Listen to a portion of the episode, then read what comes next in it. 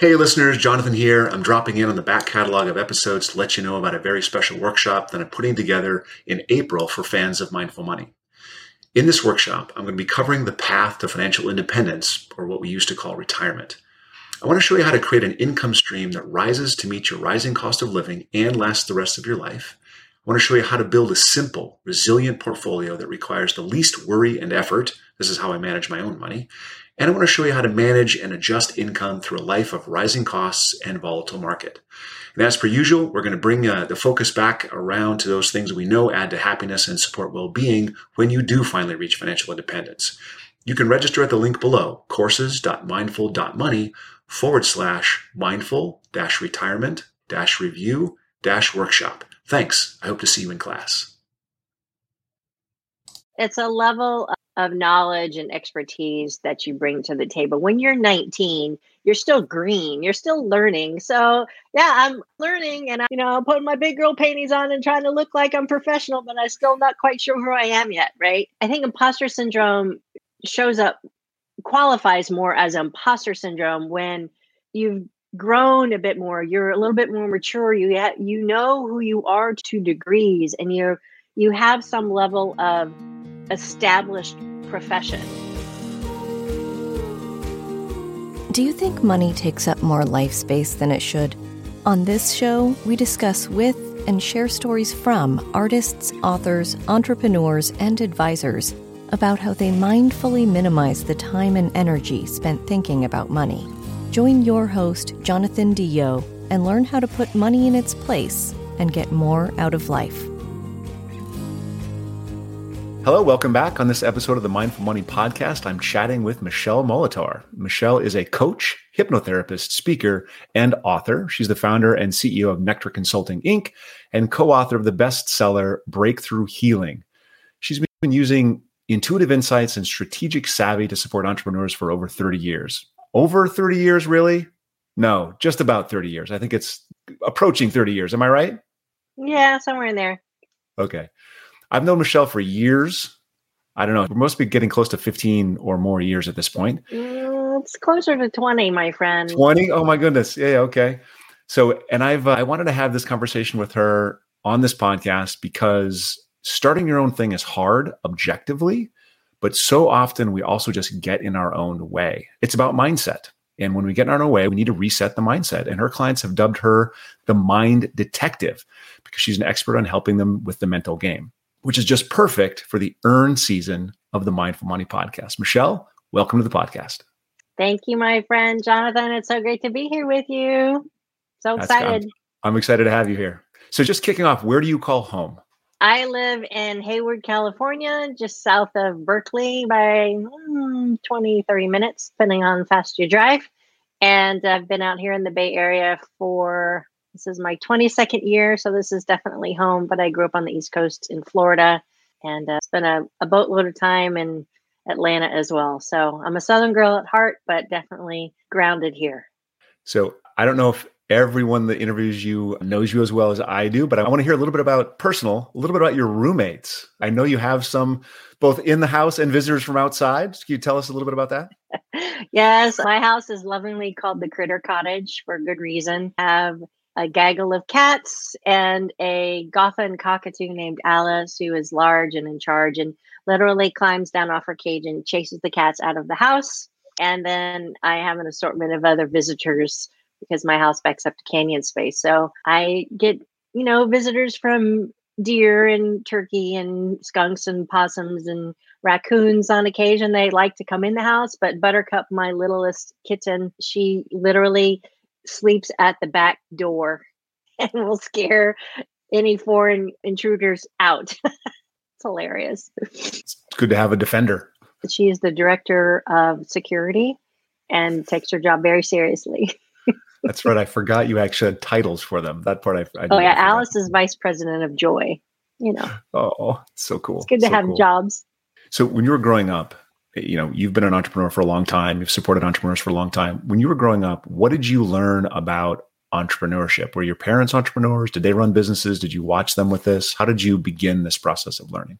Yes my parents are serial entrepreneurs. They are coming up on their 64th wedding anniversary in February, and they've been business partners for most of that. And I grew up watching them run the family businesses. So my dad was one of the first to start an answering service back in the day, like, you know, plug in the wires here, right? I used, I remember going down to the answering service when I was five, six years old and watching the ladies, everybody's cigarettes hanging out of their mouth, talking on the phone, plugging in, oh. playing all of that. And then they also had two Kelly service temporary agencies.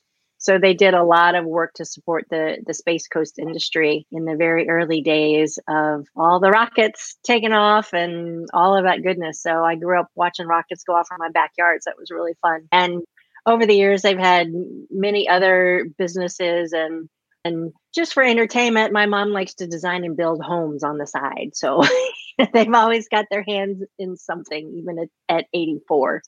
My did, actually, did they, my dad's 85th birthday was just the other day. Oh wow! Did they involve you in whether it was some of the more scut work, or did they sit down with you and say, "Hey, this is what marketing is" when you were little? Or can you tell us some of those experiences? No, I didn't get that formal marketing training, although that would have been good. No, I was pulled into the family business, you know, on summers or weekends to help out in different ways, shapes, and forms. They had a paging company. I remember you know, going around driving all over Brevard County, changing out beepers and pagers and batteries and all those kinds of fun things. And then my brother and sister both worked in the family business. So my brother worked with my dad because the answering service morphed into a marketing fulfillment company. And my sister helped manage the Kelly temp agencies and doing that through helping out through high school and whatnot. When I graduated from college, the day that I graduated from college, my parents were like, So, do you have a job? And I think they were fully expecting me to say, Yes, I'm going to come home and I'm going to come join the family business. And I was like, Yes, I do. I'm moving back to France and I'm going to be an au pair and I leave in 30 days. Thank you. they were like, What?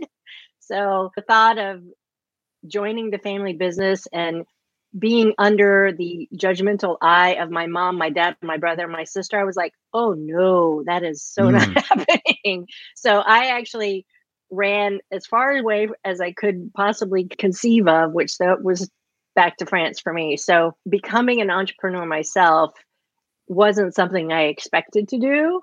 It's, it's something I kind of stumbled into doing because it seemed like a better option at the time, given what had happened in my former career. So it's been a, a learning journey the whole way for sure. what is it specifically about this compared to being an employee, you know, running your own show versus being an employee? What was it that was attractive early on that you thought was different? Well, having been in the corporate world for 10 years, I was a graphic designer and creative director in web development. And there was a lot of pros and cons to that. Con being I got bullied out of my job mm. and it was really really painful and in trying to figure out what i wanted to do next i discovered coaching to help me figure out what that was and found my true calling and purpose and so mm. to me that was the no-brainer choice of do i try to figure out how to hand my resume to another company and risk that the pain and the suffering of what i had just gone through or do i take on the risk of what if I start my own company and do something that I'm really called passionately to do. So the joys of having your own company are numerous, right? You get to set your own schedule and you get to choose who you want to work with and who you don't want to work with versus the perceived security of working for another organization that's doing all the other legwork, right? As a solopreneur, you have to wear the marketing hat and the sales hat and the operations hat, all of those things. So it's a great way to stretch and grow, but it also has its ups and downs and uneasiness that goes with it too. It's not for everyone, but it's definitely a thrill ride. yeah, for sure. How has, I mean, so it's been 20 something years. You yeah, said 22 years my, since you. Left. I started my business in 2001. Yeah. And I've been you know, in the, the workaday world for 30 something years now. so, so how has the client work, you know, working with entrepreneurs, you know, running their own show, how has that changed over those years? Gosh, that's a great question. I think there are more and more people stepping into entrepreneurship now than ever before, especially hmm. since COVID. Yep. Everyone thought, "Oh, I don't I don't actually have to spend 3 hours commuting every day and going to a job that I don't necessarily like a whole lot just to pay the bills." And so it's opened up whole new doors and possibilities for people to try something and with the continued sophistication of technology that allows us to have podcasts over Zoom now, right? Allows us to communicate with people worldwide really effectively and efficiently. It's opened so many more doors than ever before. So the work world has changed significantly, and corporations are now having to pivot to like, how do we make ourselves look most attractive to hiring the right people. I was just on a networking meeting the other day with a recruiter who was talking about the real challenges these days. She said for every 100 positions, there's 58 applicants. So there's a massive shortage of talent that corporations are going through because so many people think have decided to go, well, let me just go see if I can do this on my own in this way, shape, or form. I wonder. It's been a long time. Have you ever seen this kind of an ebb before? Uh, the statistics bear out what you're what you just said. Like the, the business starts in the last two years. I mean, we were all wondering just up, you know, leading up to COVID, we were wondering what happened to the business starts, and then COVID hit, and then suddenly so many people started starting businesses. Have you seen that happen before? And I'm wondering if there's been like a return after the fact, like, oh, I tried it, it was really hard. I really need to just get a steady paycheck again. Yeah, I think there was an uptick in 2008 with the housing crash and the market crash. Then again, people get disillusioned and job security isn't so secure, secure. anymore. people don't stay in jobs for 10, 20, 30 years anymore. It's just unheard of. And there's not that level of loyalty, I think, in corporations nearly as much either right? My next door neighbor, she retired from her job of like 24 years at the same company. It's I've never heard of that. It's just I, right. It's just unheard of. And she's only like three years older than I am. And but my whole body, when I think of staying in the same company doing the same thing, just makes me go, oh, right? Because I'm a creative. I have to create new and different things, right? So it also it's based, it depends on the type of personality you have too right? Some people like steady, consistent things that don't change. That's their comfort zone. To me, that's like being locked in a box, right? I creativity is one of my biggest values. So if I'm not creating something new, whether that's a talk or graphics or social posts or a new program to offer, then then it's, not a good day, right? So I'm always creating because that's just part of who I am. And I think this new marketplace, if you want to call it, has given permission for those creative folks to really step out and find a different way to express that creativity that doesn't have to be tied to a nine to five job anymore. Yeah. And with all the technology supporting us, people can, I mean, it's actually really easy to do a side gig to test it out beforehand right? So it's really absolutely, neat. absolutely, right. I'll just um, do this and then see how this goes, and then I can just walk away from that job. Right. Build this while that one and let this one decline. Build this one over here. It's good stuff. Yeah. So our listeners, so many people out there are really trying to like find the way to well-being, to thrive, to flourish, right? And some people are very successful and some people run into challenge there's something that dominates your website. Like multiple pages talk about this thing. That you talk about the five archetypes of self doubt, but I, rather than just touch on all of them, I want to see if we can start with imposter syndrome. And I want to start there because I literally was home for a week and I talked about this at length with my parents. Just a quick, brief story. Like I was raised with very little money. And so when I went into the financial services world, I was my boss set my minimum at two and a half million dollars. I had no idea how to talk to somebody that had two and a half million dollars because I've never even met anyone that had two and a half million dollars. Jonathan, you go talk to these people about investing because you're the expert. I'm like, not really, right? That's so talk about imposter syndrome. I think it's, you know, I identify it in myself.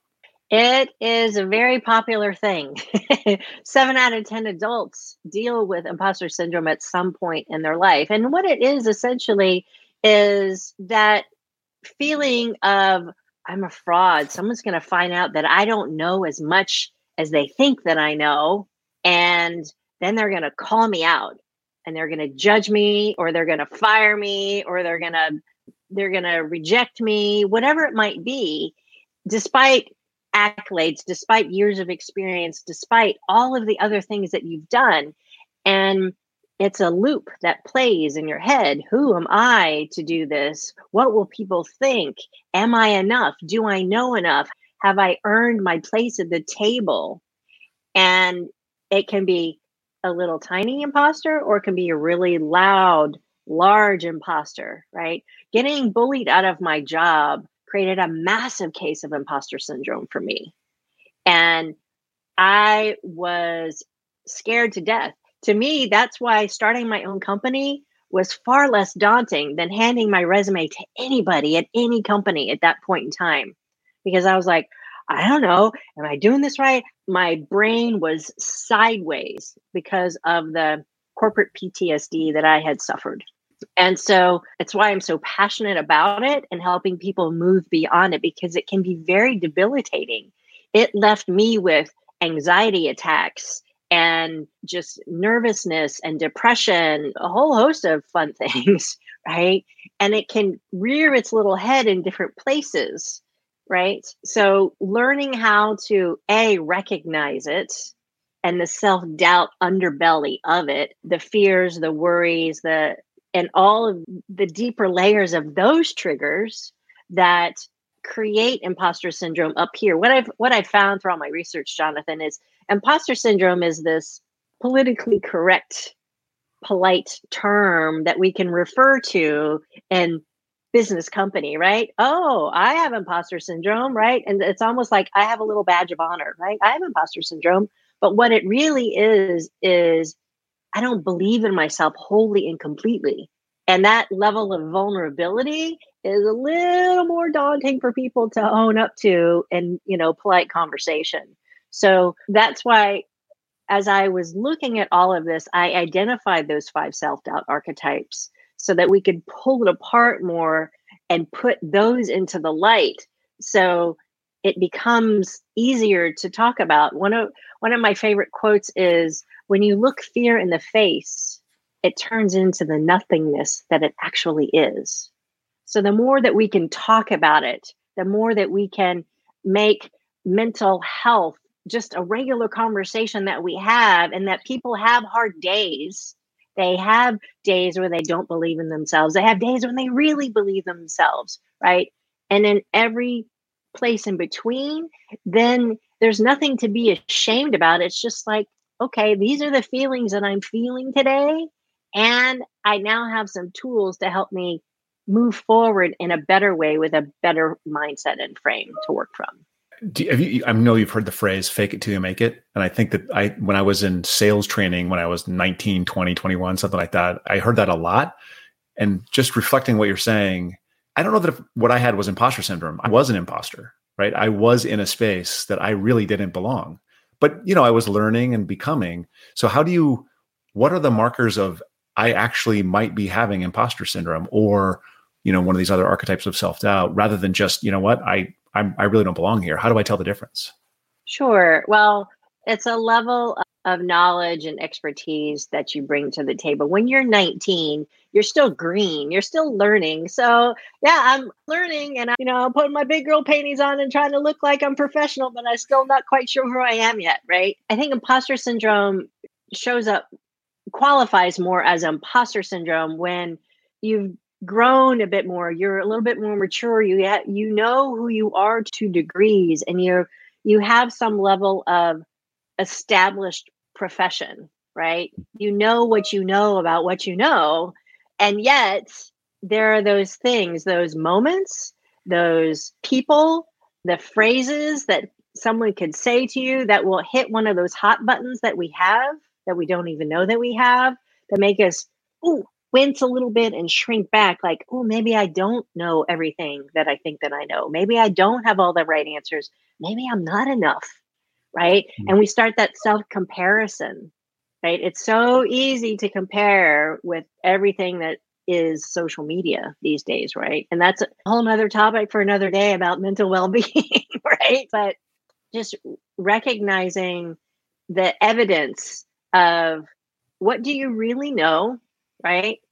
What has your profession reflected back to you versus what you're telling yourself and noticing the disconnect between those two places if that makes sense?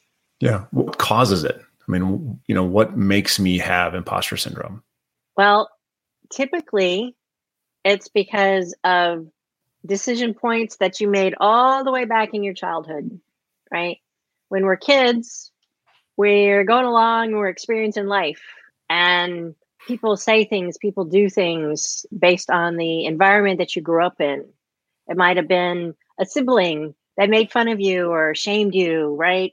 Or maybe it was a, a bully on the playground, or maybe it was a teacher who made fun of you because you didn't get the answer right, or worse, right? There's a huge gamut. But let's say you had a, a teacher that picked on you to answer the question and you didn't know the answer you got it wrong and they they made some comments right or they made fun of you. In that moment as a child we make a decision oh i'm not smart enough. I don't know mm. the answer. And that belief drops into your subconscious and it just stays there. And then you collect all these other beliefs evidence to prove yourself right about that belief. And that is all sitting in your subconscious and then it becomes the path that you move through life believing, oh, I'm not really smart enough. I don't really know. I don't want to raise my hand because I'll get ridiculed, right? So I better not stand out. And they just, it starts to compound and compound and compound. And most of the time, we don't even know that we're carrying these beliefs around until we we're in a, a place of adulthood and we're learning what we're learning and we're stretching and we're growing and someone says something in a way that's just a little too similar hmm. that strikes that chord right that presses that little button in your subconscious the same way that your teacher did when you were in third grade right and it has you go oh and you shrink back and you if you're not self-aware enough you will react with a knee-jerk reaction based on that place of fear from all those years ago disguised as this present moment you used to talk about getting stuck and just listening to you talk. This the whole idea okay you have this experience when you're eight and you're in the classroom and a teacher makes fun of a dumb answer you give right? Something like that. And then your brain sets up to use its confirmation bias. Your brain now starts to look for those things that will confirm what your teacher just said about you. And you do that for 25 years. That's i mean you really do get stuck in that kind of stuff. I, that's um, absolutely. um, that's very interesting. I hadn't thought about it you know that way sort of the brain science do you see this in particular kinds of people or particular groups of people? Does it happen to you know somebody that grew up with less resources or more resources, or or with one parent, or you know with lots of siblings or no siblings? Does it present more in some people than in others? You know, I love that question because it doesn't matter the way. Well, it does matter. The environment that you grew up in always plays a huge part in who you see yourself to be, and whether you're an only child or you grew up poor or you grew up affluent and across the spectrums, right? Regardless of your race, your ethnicity, your age, where on the planet you grew up, I found in my work that we still make decision points about ourselves. Someone's life experience could have been horrific. Mm. And someone's life could have been very, very charmed. And yet they still have the same nervous anxiety, but they're based in different things because of what was said to them, what was done to them, the experiences that they had. And everybody's life experience is absolutely unique. So trying to put people in those kinds of boxes I found isn't really useful. I just meet people where they are and hmm. listen mm. and see what's in there. How novel to meet people where they are. yes. So um, absolutely, um, you met you just just touched on this in passing, and I'm not going to let it go. Do you think in our hyper connected social media world where, you know, if, if I just logged into Facebook right now, I would see all kinds of intentional imposters. Now, what is that set up for me in my own feeling of enoughness when I'm looking at all these people that are, you know, driving great cars and, and taking great vacations and sitting at great meals with lots of friends and everyone's laughing and having a good time. And I just, I don't feel that internally. What does that set up for me? Can create a whole cascade of self comparison, of self loathing, of not enoughness. I'm not lovable. I'm not successful. It can create shame. It can, it just creates all these different emotions if you're not checking yourself, right? I can get caught in and I can look at it and go, oh, right. And like, you know, wait a minute, right? So it's purposefully designed to create stickiness, right? We all want beautiful things in our lives. We all want sparkly lives with happy, shiny faces, right? But we all know that's not the reality of life. There's moments of it, right? And social media has made all of those moments glorified. And for most people, that might be only snippets of their reality, if at all. And that can take people down the rabbit hole very, very quickly. And that's why it's not surprising to me that, you know, we have the mental health issues that we have now because of all of that self comparison. It fosters imposter syndrome, that fosters a whole host of other us versus them dynamics and based on half truths or no truths. And I find it a little, a lot disheartening actually. And so I yep. try to create a social media diet along with a news diet. right. Because it's not food for your soul right? Watching True. all the negativity that we see on the news just feed your body with that negative energy right? Or looking at all the stuff on social media that triggers the self comparison again is creating a negative reaction in your body which is very detrimental to your whole mind body spirit connection and your your well-being so I imagine, so I know you work with executives and entrepreneurs, right? So I imagine that this, the awareness of this and the awareness of imposter syndrome and the awareness of, you know, the fragility we have when we're looking into social media, it affects business. It affects my ability to start a thing, right? But it also affects everything else in my life. So when you're working with somebody, do you differentiate or is it like, let's solve this issue that is at the center of you? Is it, do we work on this for business or do we solve the human problem? We solve the human problem because no matter how hard someone tries to separate their work from their business from their personal life, they're the human at the center of all of it, right? And it's the beliefs that they hold about themselves that have them show up fully or hide out, whether that's personally or professionally, whether that's you know, selling their widgets or talking to their partner, mm. whether they're, you know, taking care of themselves physically, emotionally, or they're hiding out and they're just, you know, fall into a lump. All of those behaviors, good, bad, or ugly, starts with how we perceive ourselves, which then creates its own cascade of chemical reactions in your body, good, bad, and indifferent right? Mm. We can geek out on the neuroscience of this too if you want. It's super fun. But Let, us save that for another one to get to get really deep in the neuroscience. But we've been talking about imposter syndrome, imposter syndrome specifically. How does that fit into the five archetypes? It, it, does it split into the five archetypes, or is it one of the five archetypes? How does it fit in?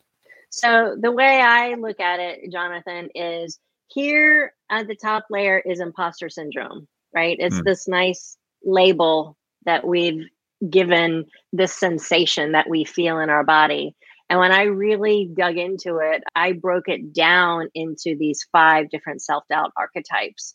So that because there's different types of self doubt that trigger different aspects of this feeling of imposter syndrome.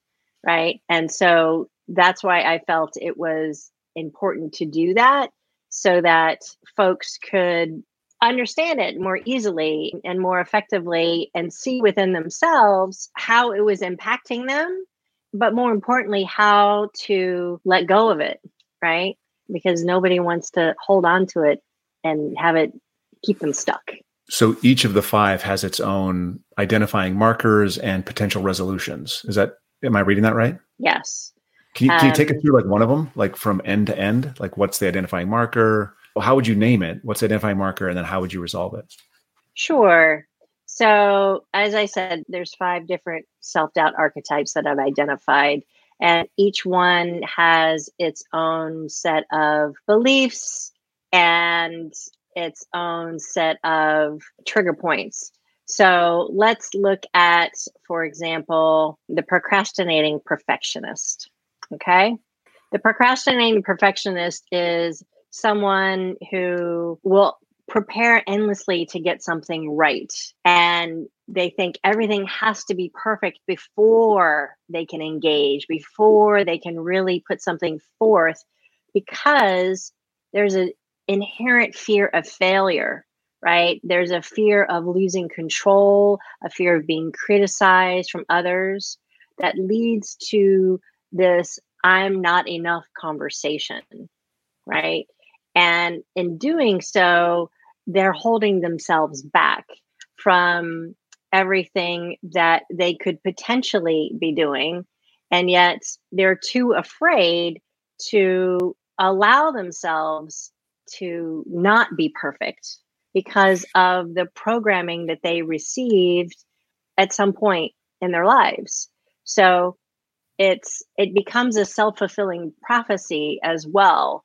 And so the more you can pull these apart, the more you can see what's at the root causes of them, the more quickly you can look that fear in the face and go, oh, no, I'm going to take my power back from that because that's not actually true of who I am. Right. So, for example, the procrastinating perfectionist might say no to getting help because they think, well, it'll just take longer for me to explain it to you, Jonathan. I'll just do it myself. But really, it's about having control, right? And then underneath that, it's a fear of, well, if I give you control and then you don't get it right, then how is that going to make me look, right? Because I want to be right, I want to be in control, and I want to look good because I have to be perfect. Does that make sense? No, it makes it makes sense. I know that you have some diagnostics that you have created for this. Can you just reference that real quick and we'll make sure we put that into the into the show notes? Yeah, so it's I have a self-doubt quiz that I created called Taming Your Self-Doubt. That's the free masterclass that I have for it. The quiz is your self-doubt finder. There we go. That's what I was looking for. And it's a quick little 3-minute quiz that you can take that'll help you identify your top self-doubt archetype. Of the 5, we all typically have different layers of them, right? Mm-hmm. One will be more pronounced than another. And just like the love languages, you know, that we typically have one or two that we operate from most fully. It's the same thing with the self doubt archetypes. So, but it's a quick way to just start to see where is my self doubt holding me back and how is it showing up in my career? How is it showing up in my relationships? How is it showing up in my money? How is it showing up in how I deal with conflict?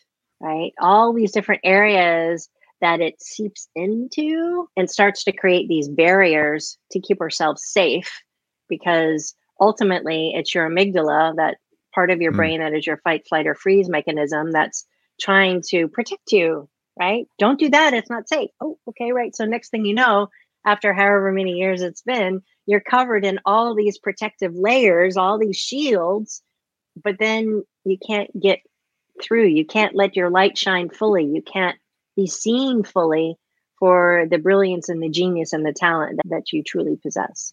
So there's something I want to peel off in there, and that's you say uh, you're a perfectionist, you say you know, imposter syndrome. So every time I hear someone talk about one of these things, it's not 100% of the time, but many times I can self identify. I can say, yeah, yeah, I got a little bit of that in me. Yeah, yeah, I got a little bit of that in me. Do you think it's something that we all have, you know, bits and pieces of all of this stuff? And then, you know, I have this experience and this thing rises for me so that I can always go back and say, yep, I have that. And different experience, a different thing arises for me. So is it, it sounds like it's not something that we ever get rid of. It's something that we learn how to live with. Is that a good way to say? That's it's a fair assessment. There are different levels of it, right? Not everyone grows up in an abusive household or with a narcissistic parent or had gone through X types of trauma that create particular flavors of self-doubt, right? The shapeshifter is one who will continually morph themselves to stay safe because that's what was required in the abusive environment that they grew up in.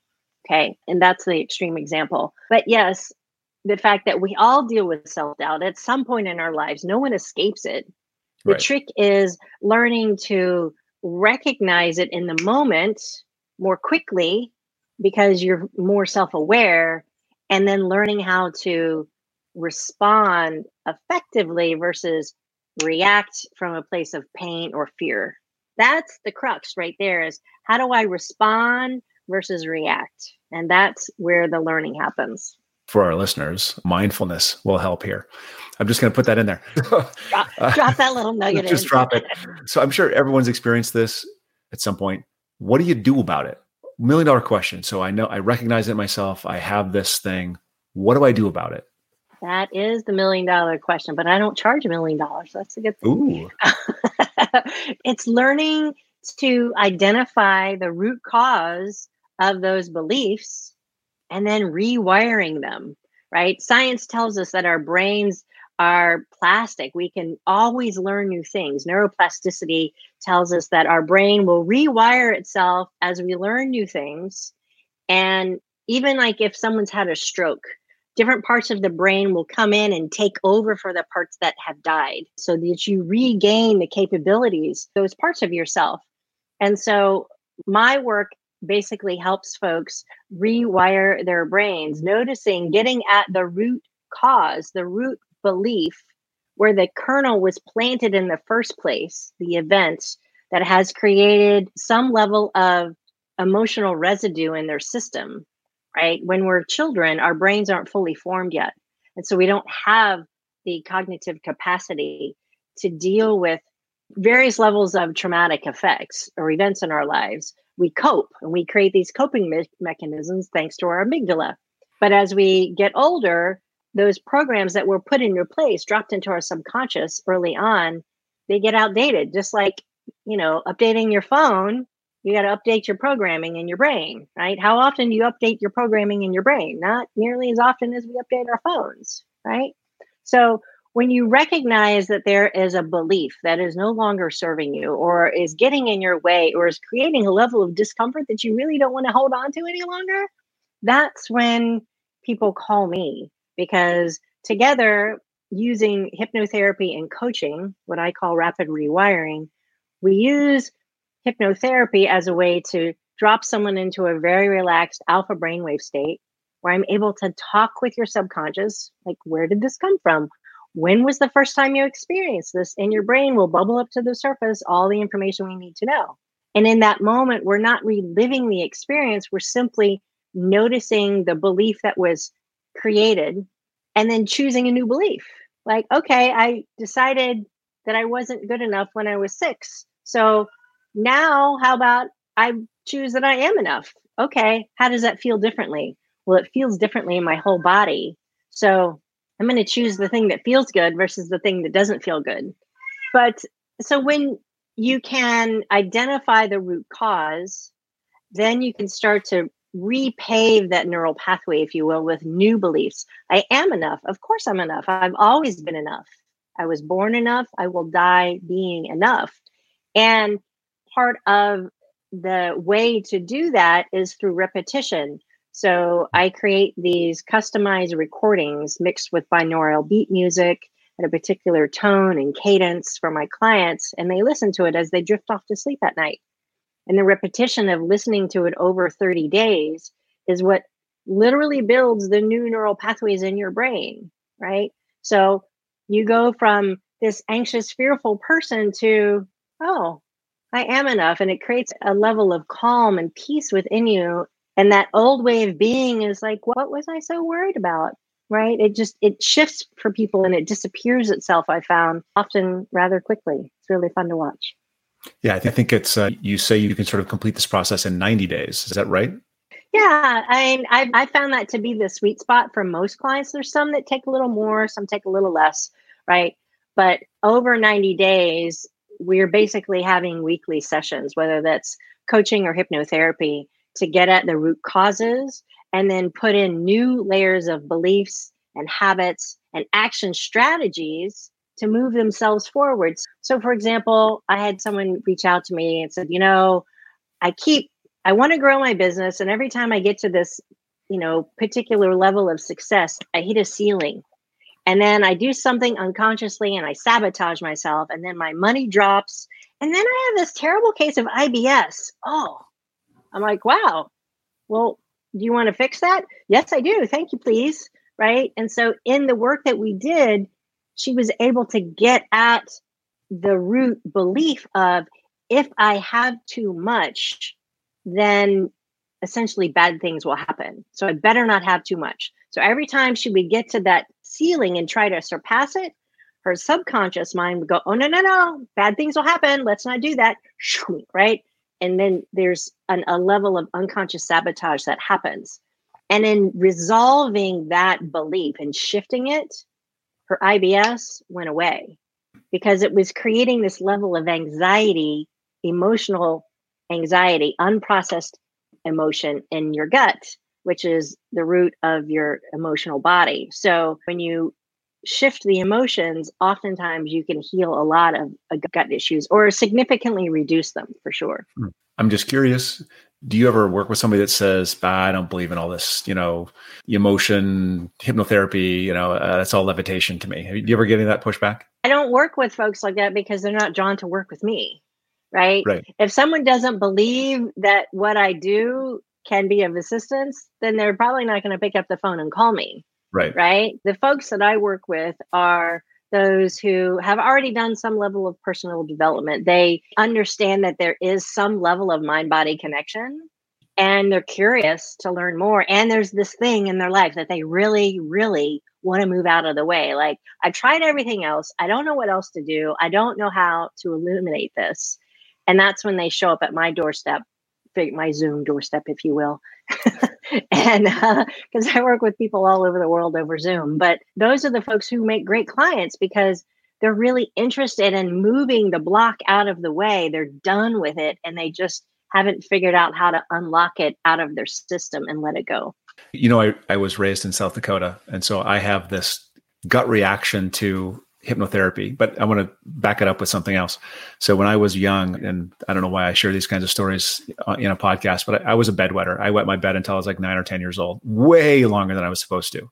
My aunt, this is my crazy aunt, my mom's sister. She's the crazy one. Everyone knows she's the crazy one. Everyone loves her, but she's a little bit, you know, out there. She said, you know what? Let me make you a tape. And she made me a hypnotherapy tape. And I listened to that. We did some sessions, just she and I, and then she made me this tape. And I listened to this tape and I tried everything, right? She made me this tape and I listened to this tape for like 30 days and I stopped wetting the bed. That is literally how it worked for me. So I do believe in it, but I also have this thing that's, you know, I was raised with this, ah, that's a little bit frou frou, you know, that's a little bit weird, but it works. So, you know, proof's in the pudding. It does work. The proof is in the pudding. And, you know, it, I appreciate you sharing that story, Jonathan, because when I first came to coaching, I thought it was a little woo woo. I'm like, no one's going to buy coaching. It's too woo woo. Like, how do I get into the corporate market? Oh, they won't buy that. It's too woo woo. Coaches make bajillions of dollars working in corporate, right? It's a very sound, proven technique of helping people shift their perspectives and find new ways forward. And when I first experienced hypnotherapy, probably 20 years ago, it felt good. It was very relaxing, but it didn't really create any shifts for me because mm. there wasn't that piece of the puzzle, the recording, which is really, really key that I found. And it wasn't until six years ago when I discovered the hypnotherapy that I now practice called RTT or rapid transformational therapy that I saw how powerful it was because it shifted things in me within weeks. Like, mm. boom, done. I was like, oh, okay, there's something to that. And that's what had me dive deep into the pool and but over these last 20 years of doing this work, that's why I've gotten so into the neuroscience of it because I had to prove to myself, well, it's actually not woo woo, it's just science. It's energy and it's science. and it's your brain doing what your brain does and the chemicals in your body and all of that. So that's why I like to geek out on it because it's just science. And if you want to call it woo, you can, but it's just, you know, who we are. Woo woo works. I want to put this kind of in context because today we're sort of going through a unique you know, bunch of changes in the universe, hybrid work environment. People, as you mentioned, are seeking a better work life balance. People are launching new businesses. They got their own ideas. There is this technological backdrop that will support you doing whatever you want. When you're doing the work, how are people presenting differently now than they did just three years ago? Is there more of any of these subsets of imposter syndrome? Is there less? How are people presenting? That's an interesting question. I think the levels of worry, fear, anxiety, of course, have kind of gone off the charts. Yeah. Right. I, I, feel that personally. I feel that. Yeah.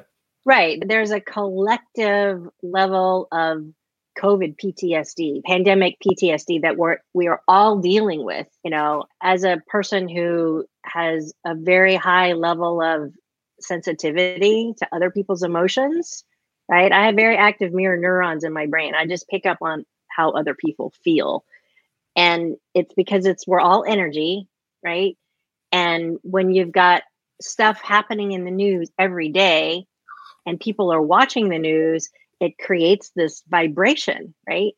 That so many of us we all pick up on it whether we're cognizant to it or not that's the differentiator right? But we're all picking up on it at a cellular level. And so that has an impact on how people see themselves how they function how they succeed and thrive or don't at work. I've had, you know, clients who are veterans in their industry and are dealing with anxiety and panic attacks because they're waking up in the middle of the night. Am I getting it right? Am I doing enough? Even though they know their business and they know how to do it and they've been doing it for years, right? There's just this massive case of imposter syndrome. And I think what I've seen is that it's because of this overlay of this global anxiety that we're all like swimming in the soup of that then when your brain doesn't know how to label it it picks a low hanging fruit let's call it work work's the problem right or my relationship's the problem or my health is the hmm. problem hmm. and they apply that feeling of anxiety to that thing because that's a known thing versus this ambiguous sensation that they're just feeling and there's nothing tangible that they can grab onto to then help alleviate it. So that's what I'm seeing and it impacts people personally and professionally in a, a whole host of ways, physically and emotionally as well. So we sort of defined this issue very broadly. One of the things, and I know that people can call you and you can help them. Uh, so, but I want to help people before they call you. So one of the things we want to do is we want to actually, in every one of these podcasts, every interview that I do, I, I want to do two very specific things. I want to give somebody, I want to give everyone that listens a tool that they can walk away from this podcast with and they can say, I'm going to do this thing and it's going to change my life. I'm going to do this one thing. It's very simple. Anyone can do it. And I want, so I want to know what that one thing is from your perspective. And the second thing is there's so much crap out there that people tell us to do. And there's so many things to be worried about. And there's so many things that people talk about. And most of it's bunk. Like most of it doesn't really help. So, what are some of those things that we're, or one of the things that we are hearing about that people are telling us to pay attention to that we really shouldn't? So, what's one thing we should do that will change our lives? One thing that maybe we can ignore? Oh, the second question is a little trickier, but the first question what's one thing that people can do? And I do this, this is a simple thing that I do on talks that I give all of the time, right? First, notice what is one thought that is not serving you very well? What's the looping thought, the negative looping thought that is creating angst in your body, that is creating a negative feeling in your body, right? So you get to be the guinea pig today, Jonathan. So, what's one looping thought that really isn't uh, serving you very well? The, the thing that popped into my head was, I'm hungry. Like that's, that's what popped into my head, but that's probably not, that probably doesn't qualify. So, let me give it a second. There is a thought there's something that actually is, is very consistent. Why'd you do this to me? you started it, my friend. I know, I know, I know, I know. So I, I feel like I am derailed because of I've lost my morning routines. Like I feel like I need my morning routine to be nailed before my life can be solid. And my morning routine has been an absolute mess since my brother died. And I've been trying to put it back together. I've been trying to meditate every day. I've been trying to work out, but I'm adding weight. I'm my mental acuity is not what it was. It's been, you know, 14 months and I'm, I'm, having a hard time getting it back. And so I'm, I'm pointing to that one thing, and that one thing is my solution. And I can't, I just seem to not be able to get back to that. So that the thought is I can't do it. And I keep getting back to I can't do it. Okay. Thank you. So when you think I can't do it, how does it feel in your body? It's actually right here is tight. Right in the back, lower, this middle of the back, upper back is just really, really tight. Okay. So when you take that one thought and you flip it to its exact positive opposite, I can do it. So say that out loud. I can do it. I can do it. Do I have to believe it yet, you, or just say it? Just say it. So I want you to say it. it. I can do it, and I want you to notice how does your body feel when you actually say, "I can do it. I can do it. I can do it." I can do it. I can do it. I can do it.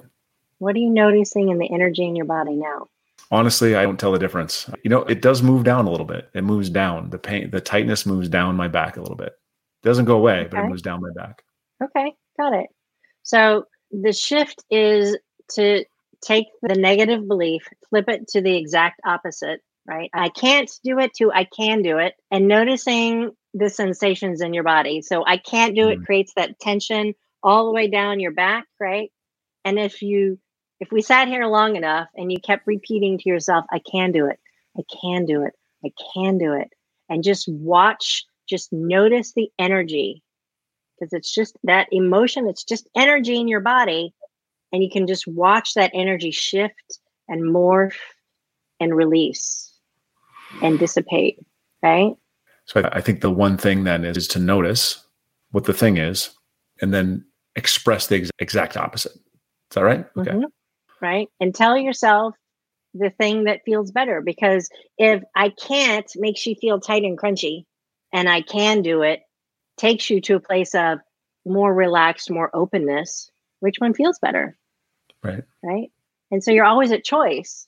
So then you get to consciously choose the thought that feels better and keep choosing it and keep choosing it and keep choosing it so that you can get to the place of my body feels better. And then when you feel better, then you can take new, different, empowering steps that move you forward in that positive direction versus continuing to pull you back down the rabbit hole. All right. So I have to repeat that many, many times so I can start climbing out. What's one of those things that, that we hear about or that people tell us about or it's in the media that we can just, we should just put down?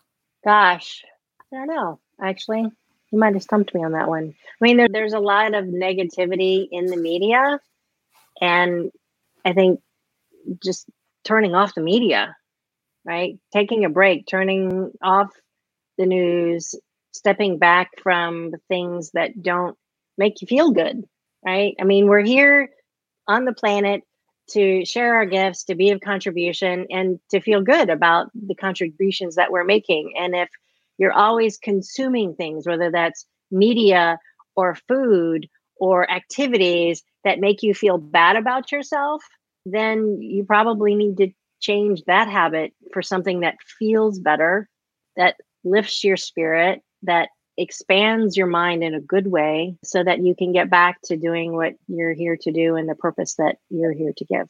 So I heard a subtext in there, and the subtext was we believe that we really have to pay attention to the media so that we're, you know, informed citizens. But maybe we don't need to pay as close attention as we believe we do. Like that we're told that we're supposed to. And maybe that's the thing is you don't really need I have this this is an argument I have with Kate all the time. She thinks it's really, really important. I'm like, eh, less than, you know, right. But yeah. you gotta know some. yeah, no, and I would agree with that. Thank you for pulling that out, right? Because I think if we can take more time to pause in our day to get quiet to tune in to our own heart, our own spirit, right? In that place of mindfulness, to go to that void, that we can get more connected to our own higher self, our own divinity, if you will, and let that inform us as to what's needed now, right? I have a, friend and colleague of mine who I studied with many years ago. He, he's a coach now. He trained as a monk for a few years. He went off trekking. He landed in a monastery, stayed, trained as a monk, finally left, came back to the world, and now is a coach and a hypnotherapist. Thank you very much. And he used to always say, you know, if you're caught, it's like just pause and ask yourself, what's needed now? And just stop and listen and let your inner guidance point you because your intuition always knows. It's just a matter of tuning in enough to hear it and Can you following it? it. Yeah. Yeah. We started off very personally with the uh, animals and you know where you're from and everything. I'd, I'd like to end kind of personally as well. So, what was the last thing? And I think you'll be able to get this one. What was the last thing you changed your mind about? Oh, that's a great question. What's the last thing I changed my mind about? How I have to do my business. How, like, it doesn't have to be hard. Hmm. It doesn't have to look like all these other people, right? Their formula is not my formula for success. Yeah. And so to stop pushing rocks uphill. You are your business. You are the magic ingredient. Like, uh, so yeah, your business is you. Yeah. Is there anything that people forget about you or that you don't say, you know, that you want them to know about you that, you know, maybe they just miss? Yes, actually, a, a former client pointed this out to me on a talk that I gave recently.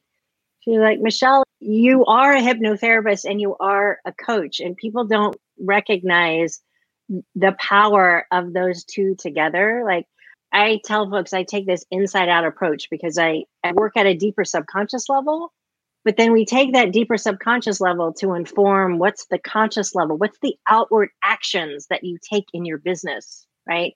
So when you change the inside on how you see yourself and how you perceive yourself, it has a ripple effect on how you show up in your business, how you manage and run your business, how you make those sales calls, those marketing calls. So I have a ton of business and marketing and leadership skills tools that I bring to the table that I take for granted because I just have a bunch of them, right? And I forget to mention that it's a combination of these two things that is my secret sauce that makes me the the mind detective because I'm able to not only see into your heart of what makes you tick and and how to have you shine more brightly, but then what are the tangible steps and strategies that you specifically need to put into place to move your business or your career forward in a way that is aligned with your heart and your values versus all the shoulds and the couldas and the wouldas that maybe you were trying to carry with you. So I'm just going to give a little just suggestion. You should go listen to last week's episode because we, I interviewed a woman who talked about hybrid professional, how we are all operating in the space between multiple professional identities.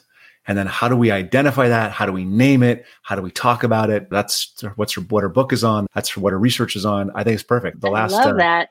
The last episode, I think you really like it. How do people get in touch with you? How do we connect with you? Where are you on social media? Give us your website, those links.